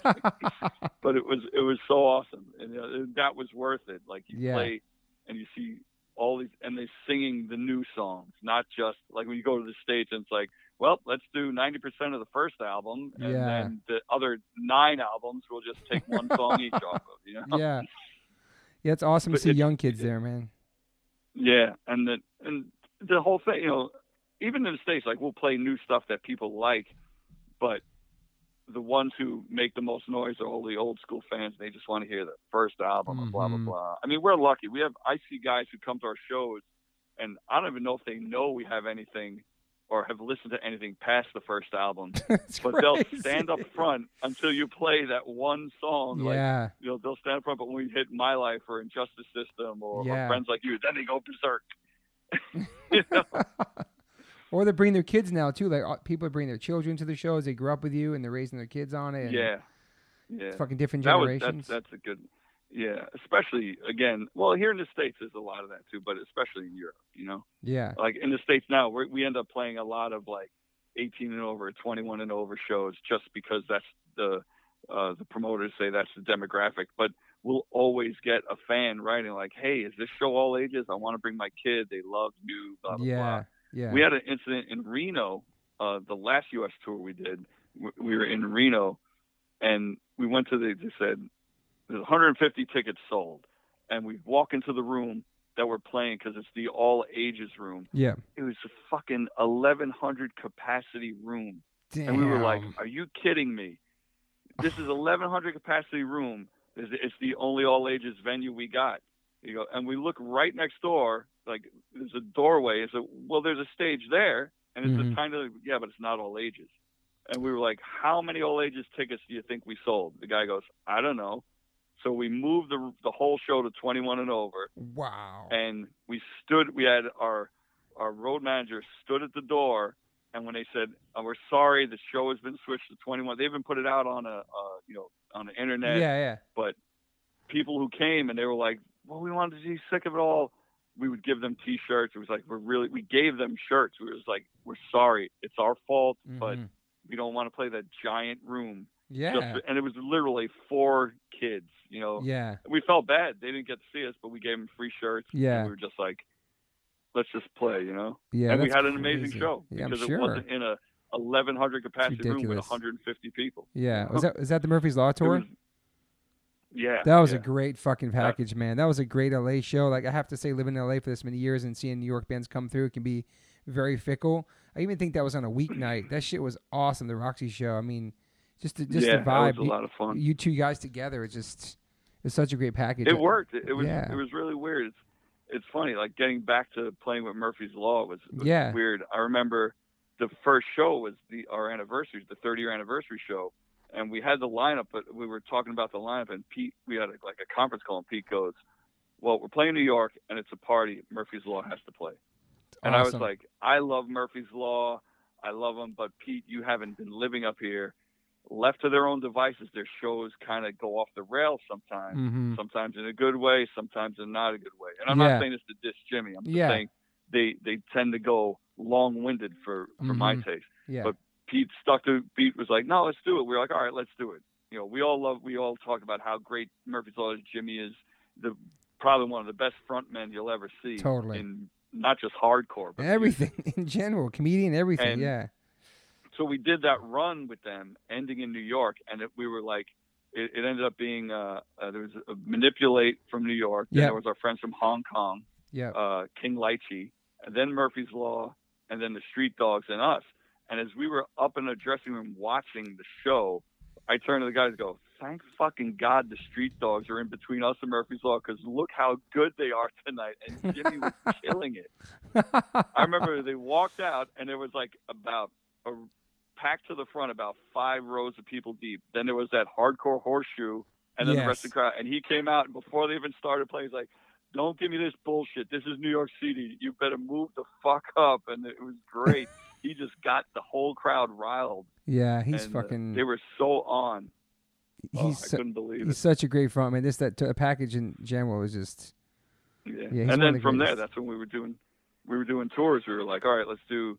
We did the run to Florida and Texas with them. That was amazing. Then we did the West Coast with them. Yeah. You know? I wish we could do it every time, but then you bring it up to promoters like, yeah, it did good last time, but why don't you wait? You know, like for this year, we're doing a similar run down to Florida, but Yep. with Iron Reagan. That's Uh, cool. But originally, we wanted Murphy's Law, and the promoters like, why don't you wait a little while before we bring you two back? We don't know if it'll work. You know, the, you don't want to. Sometimes people get overexcited and they're like, Yeah. yeah, do the same thing. It's going to work again. Uh, Yeah, no, it was a great package, man. You know, you know, I know. I talked to the other day. I talked to Cindy Stremble. Remember her from um, Peter Tattoo? Maybe she did. oh my those- God, yeah. because she did her first tattoos in Deer Park, whatever. Yeah, she she did my uh, the alleyway dragon. Yeah, yeah. and I think the alleyway came from a flash. It's funny. I couldn't shop, right? remember her name when when when I was at Musink. They were asking, uh, where did you get your first tattoo? And Yeah. I brought that up, and I said Cindy, but I couldn't remember her last. Yeah, I'm gonna name. I'm gonna send you information. She's like married to this famous, well-known, amazing tattoo artist. I talked to her the other day for like an hour. She told me she went on a tour with AF, and all, all, Oh, all of us cool. coming to the sh- coming to the shop, and Pete saying that I was 17 years old, and he was vouching for me to get tattooed at her shop. And I guess that I guess Uh. that dragon was like on a flash that she had on the wall there. That's where it came from. That shop, I guess. Yeah, it was uh, Greg Irons Flash. That was the original Fucking one. crazy, man. Greg Irons. Yeah, everybody and I, you know, I'm I'm not gonna lie. So yeah, it was the Greg Irons uh, tattoo Flash. Yeah, he passed away too. and that's Um, a but that's a, that's like when uh, people bring up well you know i remember when uh, Mobb Deep uh, Yeah. put it on their record you know, yeah. that i remember that people like, oh they saw it on a tattoo flash and i was like they work with the Beatnuts right uh, yeah i go the guy in the Beatnuts has a sick of it all sticker on his fucking door of his apartment before Mhm. you go in it's right there Oh you know, wow. you're gonna see the fucking dragon yeah. so, That that, so that I have, was I have, funny I, I remember lisa our ahead. friend lisa rowe Lisa our friend lisa rowe was the one Yeah. yeah, long hair Lisa. She she worked in uh, whatever label they were on, and she Loud was Records. walking past the Yeah. yeah the art director's desk, and she looks and she sees the the inside of that Hell on Earth album Yep. where they had the dragon burned into the earth, and she goes, "You like sick of it all?" And he goes, "Who?" Oh. She goes, "That's the sick of it all dragon." He goes, "No, it's not. It's Mobb Deep." And she had one of those necklaces that Pete made. She goes, "Here, look at this." Oh. He's like, "Oh shit." Damn. I still I still got two of those stickers too. They're probably worth crazy money. I have the Dragon Mobb Deep stickers. And I remember Trevor had that meeting with them at Loud. It was just him there by himself and had to talk Yeah, about yeah. and they're like, We have friends who died with this dragon on their hands and blah blah blah. Like, That was crazy, dude. and then you guys covered then you guys did Uh. it then you guys did a, a song with them, right? Well, then, yeah, then it, you know, it came, it kind of worked in our favor where it just worked out where uh, Loud was doing their own version of like Judgment Night, and they had a lot of good bands, you Yeah. know, on that shit. They had like, yeah. you know, System of a Down was on there and and all that. And they were like, hey, could you do, uh, could you remix the Mobb Deep song? And Armand had this idea. He goes like, I'm gonna put their voices on a fucking hardcore song, and it came out. And I remember when we sent it to the Loud, they flipped out. They were like, Yo, this is a straight up hardcore song, you know, a New York style hardcore song, yeah. and it's not hip hop. We're like, yeah, and he goes like, this fucking sounds great. They loved it. They loved it. Damn. But then they made the shittiest cover for an album I've ever seen in my life. Do you remember the cover of that I do not. I do not. I, It's I can like- look it up. It's like a computer generated, uh, like blue muscle man, and we were just like, what Weird. the fuck is this? That's so random. So I was like, I, I could have drew something better. Just. I've done it for free because it's Yeah. such a good record. But the cover was shit that nobody bought it. I remember that. I think I looked that cover up. Um, You have to look it up. I I talked to Tim too about this. like- Loud Rocks is the name of the cover. Loud. Okay. the name yeah, of the Loud album. Rocks. I talked to You um. can look it up on on it's so ugly. Look it up on Spotify or whatever. It's Okay. just so nasty. Um, I talked to Tim Armstrong too, and I was we were talking about like the connection. I we both we both agree that the sick of it all rancid connection was the first like east and west coast like connection with punk and hardcore bands like the, the wetlands thing and city gardens and I think w- they were Oh, the fir- yeah. first band because Pete loved your band like he loved the fir- he ordered that seven inch from Revelation he was a big fan of Revelation records and then then we got Yeah. the, they got to play together you guys at City Gardens and like just that moment like yeah, that was crazy. that was awesome. But like you were like the first before like all the other East Coast bands connected with the bands on the Warped Tour. Whatever. I feel like it was a sick of it all rancid connection. You know, it was really like a respect you know, respect thing. I. I I totally forgot about you know that that was the first thing. I remember we were in Europe and we were doing our homecoming show in City Gardens. Yeah. Stormy goes, Rancid's playing some shows, but I want them to play with you guys to expose them to another audience. I'm like, oh yeah, cool, we're cool. And Yeah. they had to go on first. It was Rancid, Into Another, and Sick of It All. Damn. And and I remember remember we met they were all backstage and Lars kept trying to make excuses not to blow dry his spikes up. Yeah, that's what Tim like, "Oh, talked let me do a about too. He, he goes he wrote a set list like goes, Yeah, I wrote that set list like six times just to try to wait for you guys to leave the room so I could blow dry my hair because I didn't want you to make fun of me. and I was like, We wouldn't have made fun of you. He goes, No, you would have. Yeah, that yeah. Tim talked about that too. So that that brings me up to. But I, I, go ahead. No, no, I was gonna say I just remember that being an amazing show, and I remember we opened with Injustice System, and Lars and uh, Tim were standing on stage, and when they saw, and that was back when you know it was Jer- City Garden. Yeah, like, man. you know, Prime shit. Yeah. and when we went into Injustice System, it was from the front all the way past the bar. People were just dancing, going wild, and I remember Lars and Tim going like, "Holy shit!" Dude, they And never Mark see MAD nothing. was there. He was. Oh Uh, shit. Yeah, he was there, and he was impressed too. He was like, "Oh my god." What year was that? Uh, fuck, I don't know. I have a flyer, not a flyer. I have a sticker or something. Uh, Yeah. I mean a ticket stub. Yeah. Shit, I don't remember what year it was. And then and then one thing It I had was, to be. go ahead. No, I was gonna say it had to be like '93, maybe. Yeah, I don't know. 93. When did uh, when No. did Let's Go come out? I don't know. Let's Go is 94. but Yeah, maybe that's a maybe that's a self-titled record for Rancid before that. I'm not sure. Yeah, The one the Yeah. one the one thing I'm gonna thank you guys for, and it's a it's a it's a it's underlining theme to all the people I, I've already interviewed for the New York season of this this podcast is is the ball breaking that gave me tough skin, like they got to you, and like I remember I remember used to call they used to call me like the girly man from Maryland, or Rusty was my inbred father, and Pussy Boy, and just all this shit, and, and it was it was like this it's this New York tough love that I think it only happens in New York. It's like pe- the- your friends will find your weakest point and poke at it and poke at it till you crack. But then the minute somebody fucks with you with a rat pack and they have your back, it's this whole like big brother love ball breaking and like you you guys had me shave my head bald for many years and now I still have the same hairline and fucking Craig's bald. but um, you know what I I mean? it's that. it's that but it's that it's that New York thing, right? It's got to be a New York thing. yeah. and and that that's a, like you said before. You asked why do we, how do we stay together, or whatever. Uh, Not why, but a lot of people ask how we stay together, and that's the thing is we do that. We just make fun of each other all the time. You should, it's it's funny, but it's annoying, especially Yeah. now with text messaging. Like you have a banned text message, and it'll be one serious question, and then it's Armand and Craig making fun of each other for the next 20 minutes. Your phone keeps buzzing, and you're like, "All right, are we done? Can you guys just text each other?" You know. And then on the road, it's like, you know, they make fun of, you know, I saw uh, it the other day. everybody, like make fun of me for being old or, Yeah. or forgetting something. You know, oh, he's getting really old. But Yeah. you know, it's just fun. But I mean, I came to New York by It never myself. I. I never experienced any of that shit. From the minute I met Devil and stayed at the Schick House, just all that shit, like the the girly man from Maryland, and just just everything. Like, Uh. and Craig's obsessed with like your hairline, and fuck, man, it's just like oh like my god, he still is. he I, is. it's so annoying when you even it, like we- like this past weekend at Musink. We were just like. You'd see somebody you hadn't seen, take your hat off, and you're like, "Oh God, please let the guy, let the people live."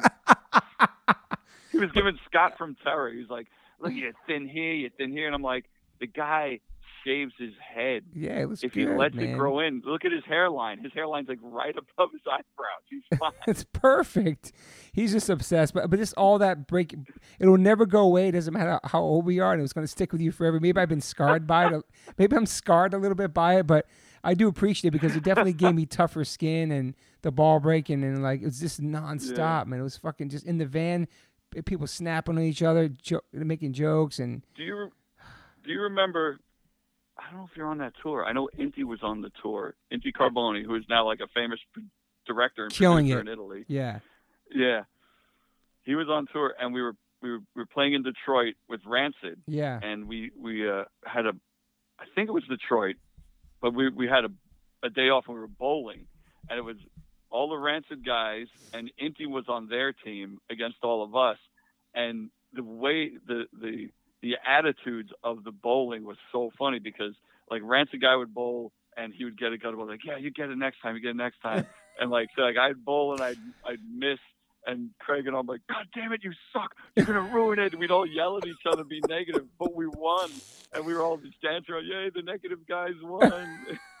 it was because they were all positive and helping. You know.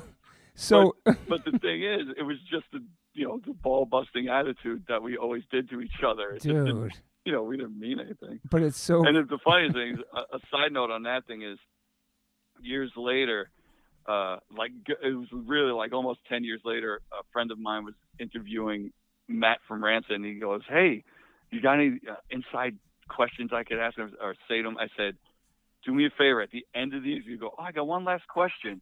Uh, how does it feel to know that Sick of It All beat you in bowling and retired champions?"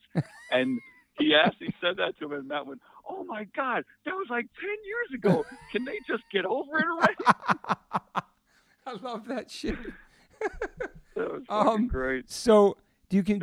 There's a couple more questions. Do you, do you consider yourself optimist or pessimist, or you're a realist?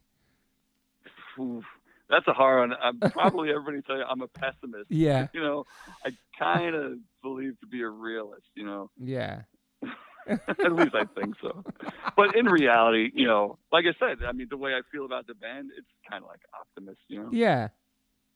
But sometimes, like the band is Oh. called "Sick of It All." I mean, you guys are pissed at the world and shit. You know, but also you're grown ass Yeah. men now too. So, you, you still have that that anger in you from against for against the world, especially what's happening now with everything. But Yeah, it's more focused. Like back then, you were just mad because, like, why do we have to do this? Why does society say I have to do this? And now you're mad because why does society act this way? Why does Yeah. society, at this day and age, you could go through the list. You know, you Yeah. go through.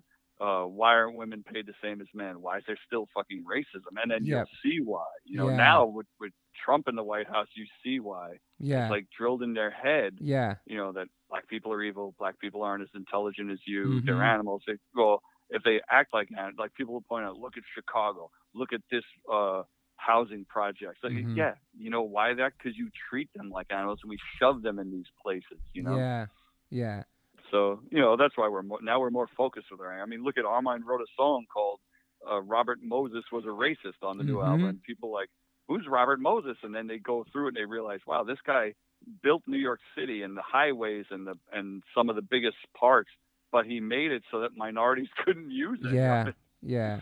I mean, you guys had a message from day. I mean, with injustice system and and then just look around. Like nobody was talking about yeah. racism like that at, at that time in hardcore too. That that was a really powerful Yeah. video and song to do.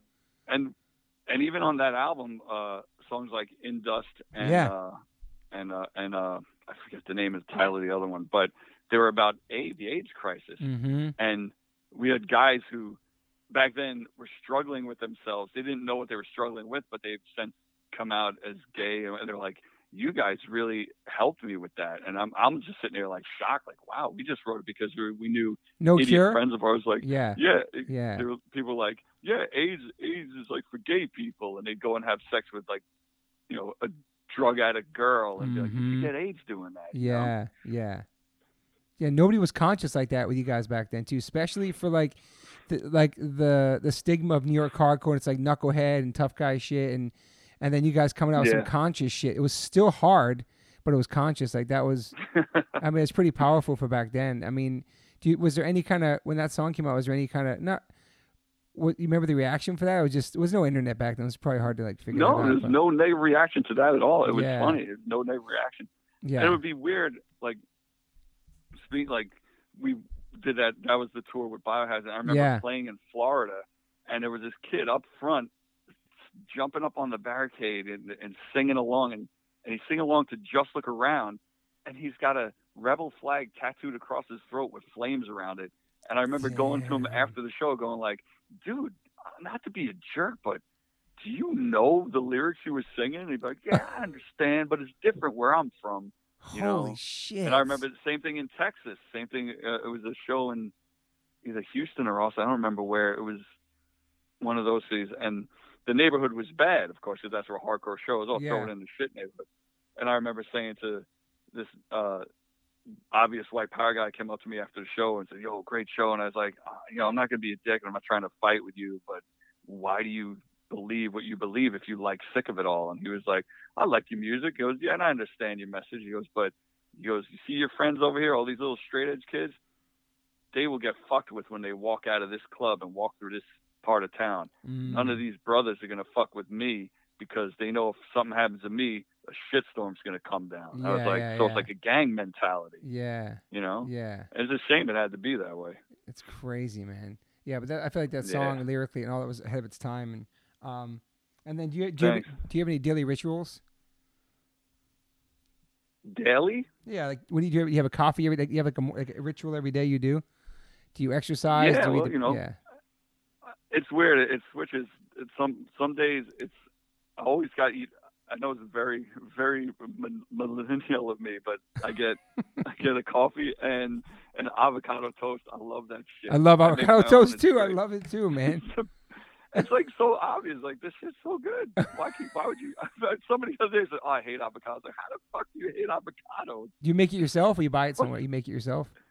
I mostly make it myself. Yeah. Once in a while, I'll buy it because we got this this new coffee shop opened up about two years ago, uh, really close to me, and the, the coffee is amazing. Yeah. And the uh, and the toast is good, but it's kind of expensive, so I don't. Do. Yeah. But then it's like then the other days, uh, it's I drink a protein shake because I have to force my that way. I'm like, if I don't work out, I just drank this protein shake. I can't let it go to waste. I got to work out. You know?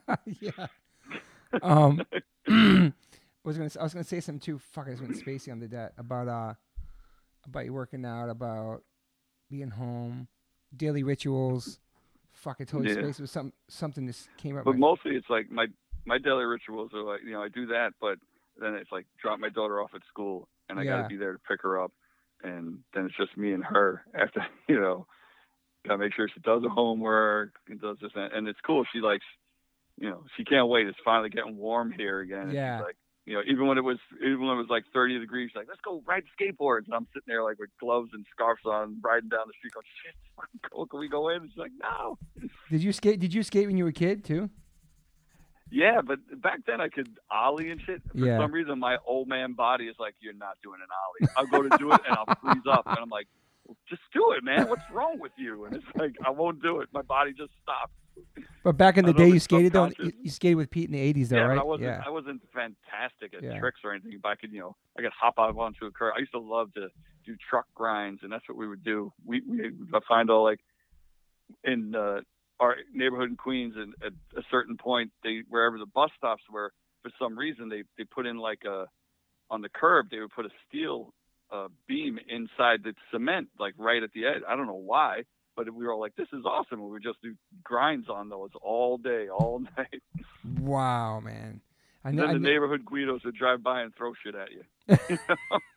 um, you're, you're having fun at something I don't understand, and they throw something at you. one one thing that nobody really knows about you is that you you and your you and Pete you never really claimed straight edge ever, but you guys are pretty much didn't really party in your during your lives, right? You weren't really big partiers. Yeah, yeah. I mean, when we were really young, you know, of course, because growing up in the white trash neighborhood, everybody like, drink beer, you know, that was good. And it really wasn't even the drinking of the beer. It was like, I'm going to buy beer. Yeah. And got away with it. Yeah. You know? And then I remember almost becoming of age to drink. I was like, this shit's fucking boring. Yeah. It's the same thing. I tried stuff. I did stuff, you know, but it was just like, it just never clicked with me for that. That kind of stuff just never stuck with me. Yeah, it's cool. But you, yeah, you- especially you, never Pete, claimed he's it, like the most. Pete's like the most straight edge, you know. and and nobody ever knew that drink, about him. I'll, I'll drink. Yeah, nobody knows that, and like I'll drink wine once in a while, but Yeah. not Pete. Not even at his own wedding, he wouldn't drink champagne. Like I'll have sparkling apple cider. you know? Wow. Um, and then final question: Do you have any regrets in life? Uh, sure, everybody. I do too, but you know, just just stupid things. You know. Yeah. Uh, there's just, like a lot of personal, like like my godson. I wish I had stayed more in touch with him. It wasn't my choice not to speak. Oh, that's him. right, man. But, that's uh, right. He passed away when he was uh, 20, Damn. and from a heroin overdose. I remember hearing about that. it had a lot to do with it. His mother's, uh, you know, I'm not trying to blame her, but she was very free with her lifestyle of Yeah. smoking weed all the time. yeah. And you know, I'm not. Again, I have friends that smoke weed and they're perfectly normal. and Totally. happy, but and she was one of those that she could smoke weed and just be happy with her life. But I think it opened it like, oh, well, my mom does that. I can do whatever I want. And he got in. He moved to Long Island where there's a big heroin, yeah. uh, you know, craze. And then he just and he lost two of his friends. And then at the age of 20, he just fucking OD'd by accident. Fuck, man. Yeah, that's brutal, man. So you know, stuff like that. Wish, Yeah. wish I could have stayed in his life and tried to keep him from doing that shit or helping him. You know. yeah. Were you on tour when that But, happened? Yeah, what do you, uh, no, the weird thing is, me and his mother had a falling out, so we weren't speaking. mm. And uh, me and uh, uh, Melissa Yeah. were talking about him because it was near. It was my daughter's birthday, Yeah. and we were like, "Yeah, I wonder what Logan's doing. I miss him." And then she went to work the next day and just said, "You know what?" She looked him up on Facebook, and it said, and the first thing that she looked him up, and the first thing that came up was, uh, "Oh, obituary for Logan Bueno." And he died Oh, like the two a day before or the funeral was the day before we looked him up and i was so not even just not having me there because we had a, a very volatile relationship Yeah. at the end but my mom raised him and raised him good from the age of zero to ten years old and he used to you know he would call me every once in a while and i would go pick him up Yeah. when his mother would you know leave him alone for a weekend and he would first thing he would do is call me like hey uh, i, I want to come hang out with you and i would go awesome. him up for the weekend yeah. and he would always talk to me about my mom. I got him his first skateboard. I got him his first, you know, and he was really into skating towards, you know, when he got older. yeah. And it was cool because when he was 10, he was all into pop music, you know, like a little kid, like all the kids in his yeah, class. totally. And then when he was 16, he's calling me up going like, you guys are playing with Rancid. Can I come to the show? It was awesome. He was back into like punk and I look at his Facebook and it had like Bad Brains and The Clash and Rancid Damn. and That's all you, man. That's and he had crazy. like all but he had like all local bands too and bands that went on to become like you know big band like he like he was into the Plain White T's before anybody knew who they were you know it's like wow that's weird man Fuck. So but yeah that's my one i'd say out of everything that's probably one of my biggest regrets is that i didn't i didn't get to stay in his life and try to help him Yeah. What's crazy? But- what's crazy about what, what we what we do and we still get to play music and shit? There's like, there's people don't understand. There's no 401k, no retirement playing the music. We do it because we love it, and yeah and and that's and I think that's I think that people can see that, and that's that's for me looking at sick of it all for your longevity. People can see the realness of it, and you guys love what you do, and and uh, that's why I think you continue to still do it and have success because it's it's your life. Yeah. You know what I mean? You dedicated your life to this shit. There's like no looking back, and I respect that, man, because I never had a plan B either, and maybe this podcast is my plan B. Who knows? But um, we're lucky. we're, we're lucky to play like lucky to play music still and do what we do, and um, I want to thank you guys for that because be, because of you guys, I got to see the world. Got to meet my wife in D.C. You know, Pete wrote yeah with my love is real with me and all that stuff. Five year plan and just start my band, which was a total joke. my Arm- love is real I mean, yeah, my mom was a. I mean, uh, Armand was my roadie at my first show, and just like everything, the ball breaking and all that shit. it was a great time It it was, was, good man yeah. it's, it's only it just keeps going I know it's um, It's, it's just think, it's, it's let's think of it. Look at us. We're still doing what we love, yeah. and look, we have families. I know, man. I know it's It's fucking crazy. It's crazy. Do you, do you do you feel like some of the values that you learned from hardcore and punk you instill in your daughter and being a father and stuff?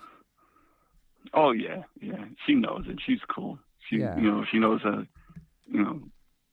But she's very. It's weird. She's very sensitive. She doesn't like my my ball busting jokes. Oh, there you go. She's very sensitive. I gotta I gotta you know make her tougher. You know who really toughened his kids his kids up with that was Armand. You know him. Mm. him and his wife are both bald. I have a letter from his daughter that she was eight years old, and she wrote it to me and Melissa, and she wrote about how sometimes mom and dad say stuff that hurt me, and I love it because I always bust it out. Hey, Armand, see this letter your daughter wrote to me? So he's ball breaking his kids. That's crazy, man. Yeah, but they're but now they're like you know they're like him. They're like just bounces Yeah. off his off their backs. They don't give a shit what anybody says. I, I guess much got his. I guess Armand got his balls broken as a kid then, or something. Yeah, that's crazy, man. How, how it all goes, but like, but like, I'm, I can imagine. I mean, your daughter when the first time she's seen you perform too, like, holy shit, my dad sings like that, and it's crazy, man. Like, yeah, and just what they're around, because I feel like Max thought that every single person w- had tattoos and that was normal, and people that didn't weren't normal because that's all he knew growing up. Like, it's remember how young was he when we were all in Japan together? like fucking three or four. Yeah, it's crazy, man. Yeah, Jimmy Gestapo was using him to pick up girls. It was great. Jimmy had the Jimmy had the, the fake eye in his forehead, like he was calling himself a pirate, and Max has always thought he was a pirate from after he had that fake eye on his forehead. That was dude, that was a crazy shit too, Japan, man. Fuck man. We could talk for hours, but um well I'm excited you guys have a book coming out. That's fucking awesome. I think that people are really stoked Thanks. on that. Um and maybe there'll be like a documentary or something. Who knows, right? You never know. Who knows? You know, I think. I- mean, when they approach us for the book, I understand they want it because yeah, there's so many books about biographies of bands, but Yeah. they need a new angle, so they use the brother angle. You know. Yeah. It's a And, good uh, angle though. This fucking dude, but- you know that on the Misfits. But it's really like it's it should be it's the story of Sick of It All told through me and Pete. yeah. There should be either another book or if they do a real documentary on Sick of It All, it has to be all four of us because Yeah. you know that's what it is. The Yeah. four, Yeah. four, you know, But that but horsemen of stupidity. But the know? but the Godfathers of Hardcore documentary, which I love. The AF shit. That was kind of like the thing. Like it was like Stigma and Roger's relationship. I thought that was cool too. Exactly, You know yeah. I mean? And and, the, and they were you know they were the originators of the the original guys in the band, and Yeah, you know they deserved it. That's a great documentary. it's I really fucking liked it, you know. amazing, dude. I, I was think just, they did an amazing job, Me too, man. and uh, it's crazy. There was. Go ahead. when when I was watching it, and you know the first scene when and you hear the beginning of Victim in Pain, I got goosebumps. Yeah. That was my that was the I was just like oh shit, you know. it was so good. Yo, it's crazy on that Misfits tour. There were three sets of brothers. It's pretty wild, The man. what?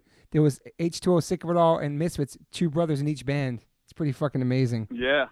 I doubt Yeah. there's been any tour like that after that. Like with fucking, it's fucking crazy, man. Um, all right, well, thank you so much. This has Well, been, we- th- go ahead. We can say Thanks. No, no, no. I was just gonna say, yeah, it's you know, pretty we did crazy. the Sepul tour and Sick of It All tour. And Yeah, I remember, I remember at the Seattle riot at the towards the tail end of it. We were, I would turn to Max. I go, man, I'm really sorry. And he goes, that's okay, man. Hey, get Pete. We're gonna take a picture of the brothers. Still a riot going on. I was like, all right. I, I got. And that pi- ended up in. Uh, it ended up in Just Look Around. It's oh, that's it's in that- right. The, the layout. That's right. And then, fuck, man, I think there's a pussy boy in one of your layouts too, man. People hit me up about it sometimes. Like, oh shit, I saw that. Picture Yeah, that's in the live in a world. Live in a world full Full of of hate. I, I got. I actually got a picture of me sh- of me shooting rope. It's in my butt and it's on the ground like a rainbow, and you're in the. it- It's, it's so it's come out of my butt, touching the ground. It looks like a string, and then you're in the background, like making this. I gotta send it to you. His crazy face, dude. It's so fucking funny, man. Oh my When's god. When's your book coming out? That's I don't know, man. I gotta figure that out. I feel like this podcast is like a um oral history slash autobiog like um audiobook of my life. Like I don't know. I'm, I'm gonna figure it out someday. But um, well, thank you, Lou, for your time. I love you and I appreciate your friendship. Appreciate you guys Ah. taking me under your wing when I was a, a kid. All the ball breaking, all the tough love, and and also and, and everything you guys have done as a band to pave the way for bands like H2O and all my friends' bands and everything. Man, you guys are you guys are a big inspiration, and um, I'm I'm Oh, proud of you guys. You know how far you guys came. It's awesome. Thank you. All right, bro, and I'm psyched for your book. And uh, if I think of any more questions I missed, I'll call you back in a couple minutes. oh shit! All right, Lou, thank you, bro. That's some old school shit. It is old cool, school. man. Peace, bro. Couple minutes. Bye. Yeah, I'll see you. Hey guys, thanks for listening. Um, please rate, review, uh, subscribe. If you haven't subscribed yet to this podcast, please do that. And whatever platform you are listening to this on, I'm glad you found me. You can rate me and review me on there also. So thank you guys sincerely for the support. I cannot wait for you guys to the next one.